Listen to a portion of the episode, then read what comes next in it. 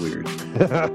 so, Dave, what are we talking about to wrap up this year, 2017? Yeah, yeah. Uh, I uh, okay. So how do I say this? Um, my brothers in Christ, Dave Ferguson, and via his own blog's uh, website at Christianity Today, Ed Stetzer, uh, started talking about hero making as the new um, uh, goal of what every church planter should be. Um, and so it's the idea of do you want to be a hero maker?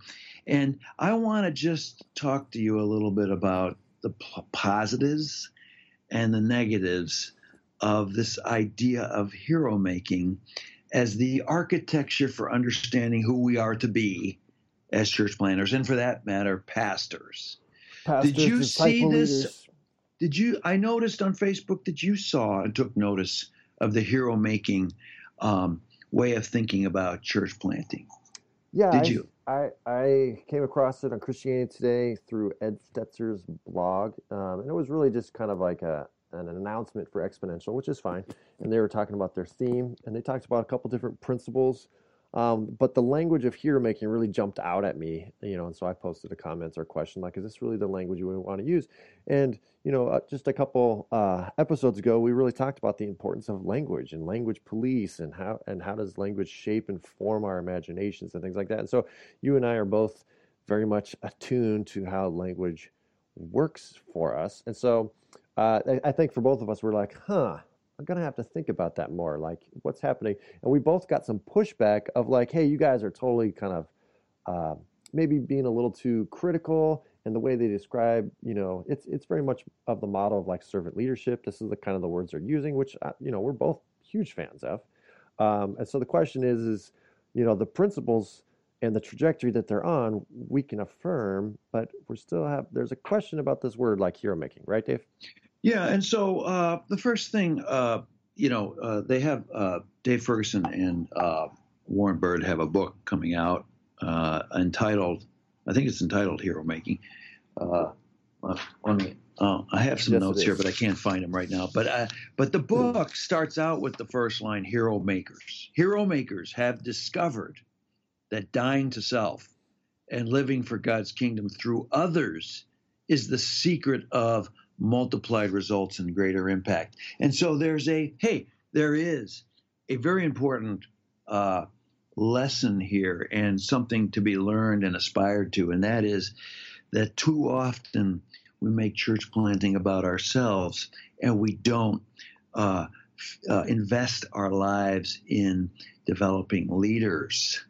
And uh, you know that I've had a weakness early on in our church plant life in the vine in terms of intentionally investing in creating leaders. Leaders were there were a lot of leaders um, developed and, cult, and, and cultivated at Life in the Vine in those early days, uh, but it was unintentional. but Accidental. forgive me, forgive me for for my failures. Uh, and I do think that what what Dave Ferguson and whom we love, and Ed Stetzer, whom we love, and for that matter Warren Bird, whom we love, and I don't know him. Uh, nonetheless, what, I really like about what they're saying is that uh, we too often try to draw all attention to ourselves in planting churches or in ministry. We try to control everything. Instead, let's give up control and let's invest in developing other leaders. But having said that, it's the hero word and the hero maker architecture that I have concerns about. Hmm And why is that? What's wrong with the word hero here in America? What associations? Let's do a little free association Rorschach testing with Dave Fitch here. Hero, what comes to mind? Well, hero is someone who uh, uh, all the it's a leader that exalts uh, him or herself to aspire to be this somebody that everybody looks up to and looks towards towards following. And I, the emphasis is on the word up. I mean, hero. It's somebody I who's is- elevated, someone who's lifted up as an example. These As- people who can do supernatural. I, I don't want to go off on all the superhero movies that are filling our American culture. And But I'm I think not. that, I actually. that's the first thing that comes to mind with me as a superhero, someone who either has gadgets, technology, a bunch of money, and so can create suits for themselves, or someone who has Are you talking about Iron Man right now? yeah, Iron Man, uh, Batman, or people with extraordinary, Captain America? abilities. Uh, oh yeah, Captain America, someone who's been manufactured and tested and uh, created in a test tube. You have Thor, you have Superman, people who are Okay, so so from out of me and my son are into Iron Man. I just want to say I do love the movie Iron Man uh, for a lot of very good reasons, and I'm not saying it's a perfect movie by any chance. But but hero then, as used in America, is not, I think, what Christian leaders should aspire to be. These people with extraordinary abilities beyond all other human comprehension, these people that we can lift up as archetypes.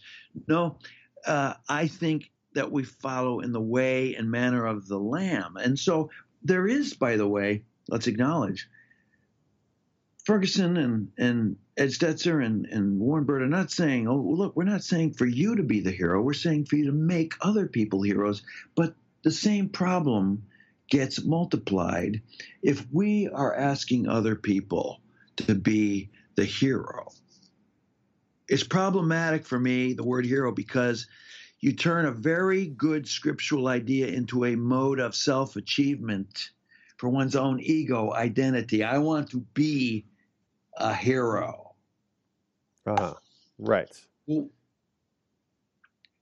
Okay, so one one of the reasons why you and I are struggling in this conversation right now, and one of the reasons why people are thinking about turning off this podcast right now, never is because because uh, you know there there is something positive here in terms of making other people uh, leaders, but when we put the hero architecture on it, I fear it grandizes uh, what it means to be a leader, and I see sacrifice and surrender of one's own selfish pursuits as the formation of a church planter, where you can actually go be present to what God's doing in other people's lives. That's what a leader does in the in the kingdom of God. And you can point to what Jesus is doing in other people's lives.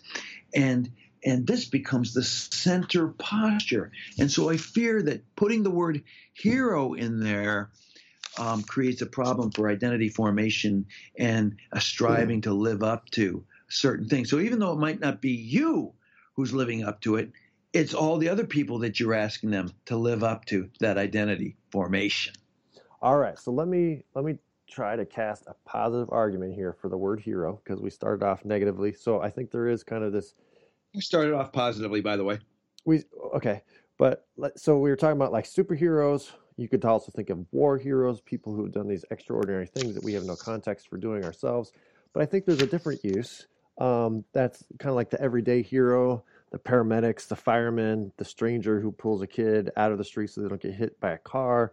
People who are doing everyday things to save, minister, um, help, protect, even strangers. And those are the people that we do. You know, we do want to celebrate those types of things. We do want to cultivate uh, uh, moral intuitions and the ability to do those everyday heroic things, right, Dave?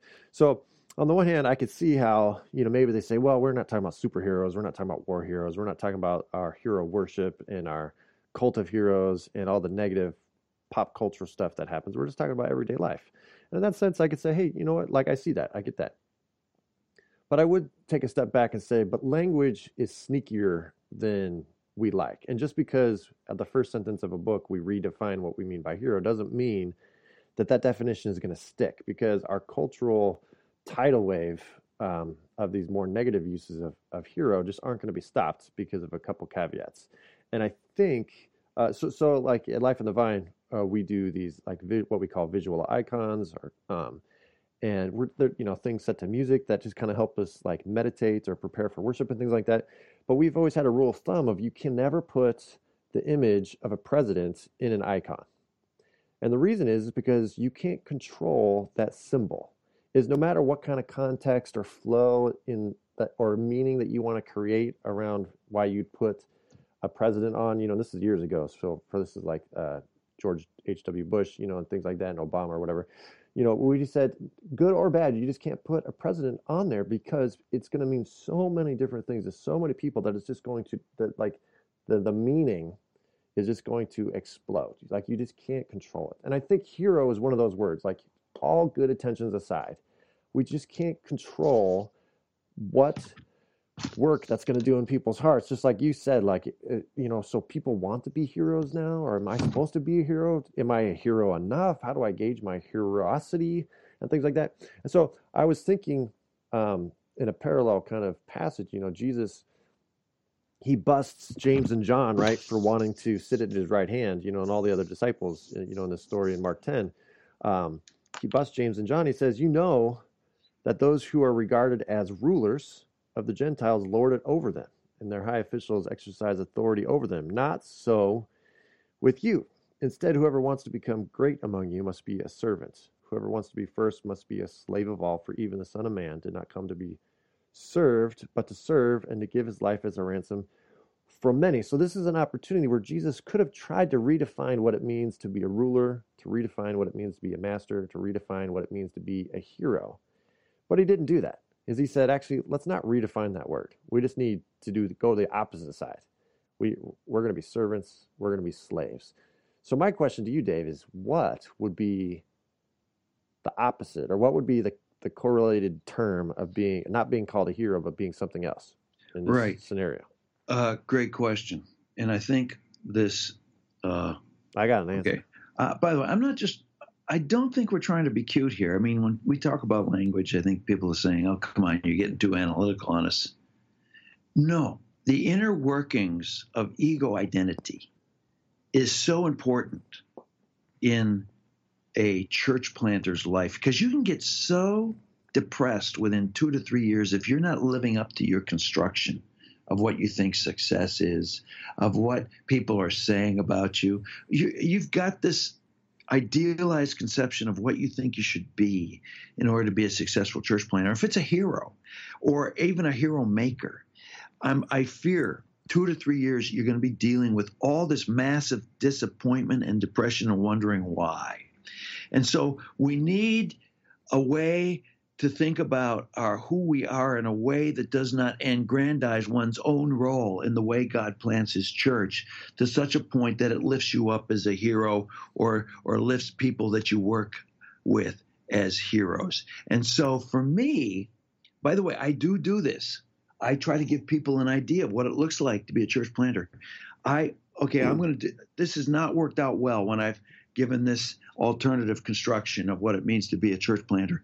But I have said Che, che Guevara revolutionary, underground revolutionary. Someone, now I don't know if Che Guevara fits, but someone who does not draw attention to himself, but works very subtly, very conscientiously, very persistently, faithfully on the ground, cultivating revolution, relationships, uh, what this is about. That's the, by the way, a revolutionary cannot confront power head on. He or she must do it on the ground and slowly cultivate what God is doing. To some extent, a revolution is always out of your own control.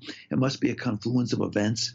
You know, Badiou and all these other ideas um, about revolution. revolution doesn't happen out of one person doing it. It happens out of a confluence of events. Same way with the kingdom of God. It's God working and cultivating his kingdom. So I want to contend better than hero maker is kind of uh, uh, on the ground, under, let's call it underground revolutionary.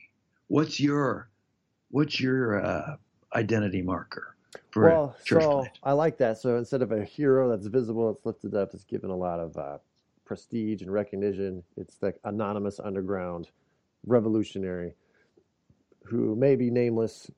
An uh, anonymous meaning just not public profile. I'm the greatest hero. I'm the, I'm a I'm better than a hero. I'm a hero maker. Okay, not not not a pro, public profile, but a very on the ground, persistent, faithful cultivation of his kingdom.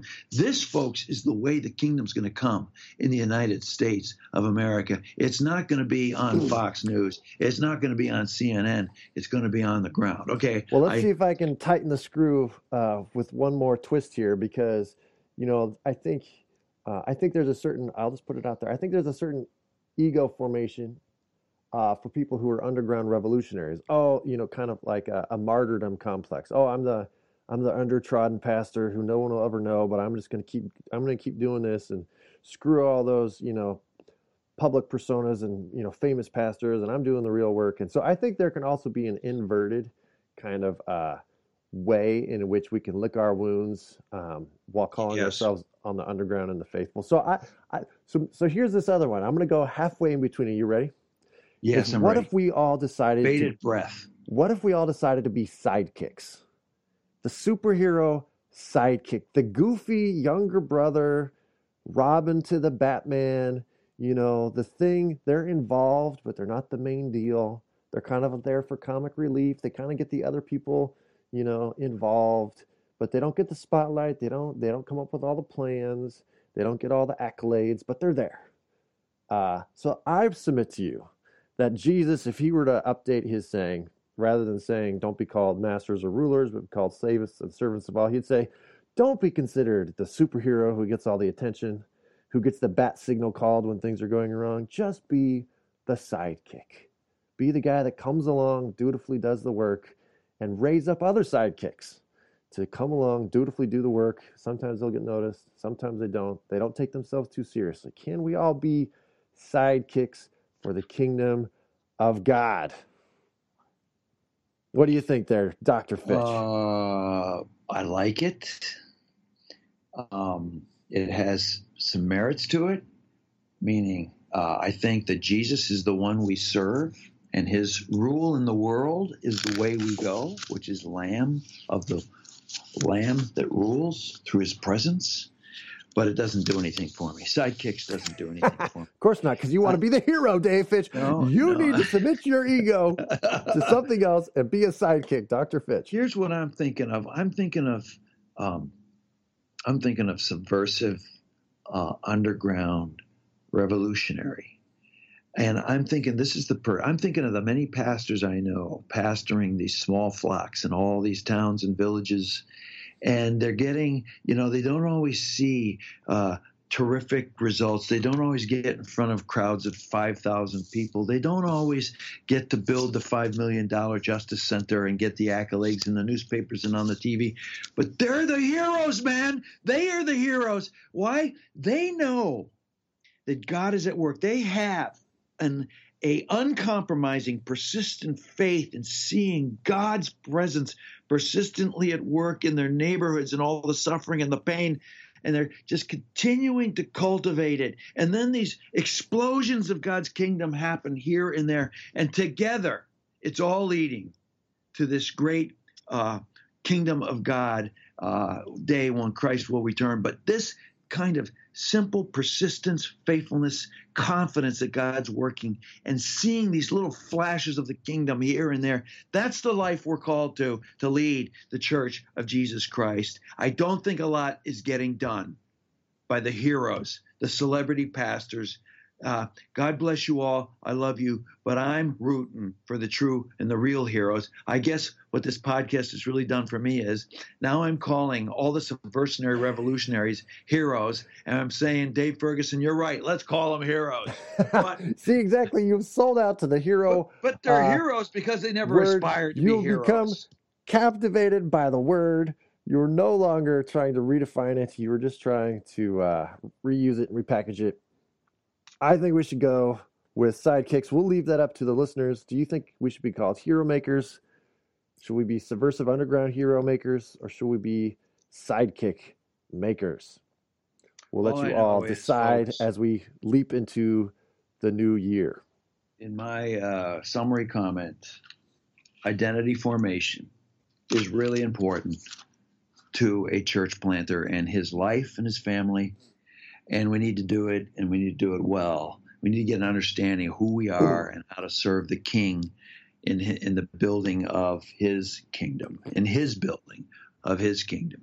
So, anyways, I hope this has been helpful to some people. I know, actually, I think it's been helpful to me. And we applaud, by the way, the works, uh, the working of Exponential and and our brothers Dave Ferguson, Ed Stetzer, Warren Bird, and others. Uh, but and, and, at the very least, we've had a good conversation about what it means to be a church planter and identity formation. And so, once again, uh, I'm the sidekick to Holsclaw.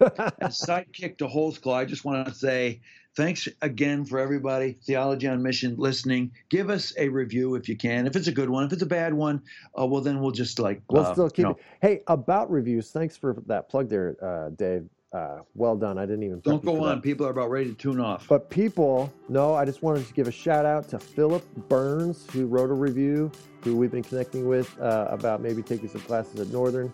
Thank you so much for listening, as well as Jameson Linwood, who just put a review over the last couple months. Thank you so much for listening. We're about halfway through our third season. Dave, can you uh, believe we've been doing this for over two years? We're in our third year. Uh, we're halfway through season, but this is the last one for 2017. We're so glad you're listening. And if you have anything you would want us to talk about, hit us up at on Twitter or Facebook. Dave, where are you on Twitter? Fitchest. Fitchest. F I T C H E S T. One word. I'm at at Geoff Holsclaw, Geoff with a G, G E O F F. People, don't spell my name wrong when you email me. I take it personal.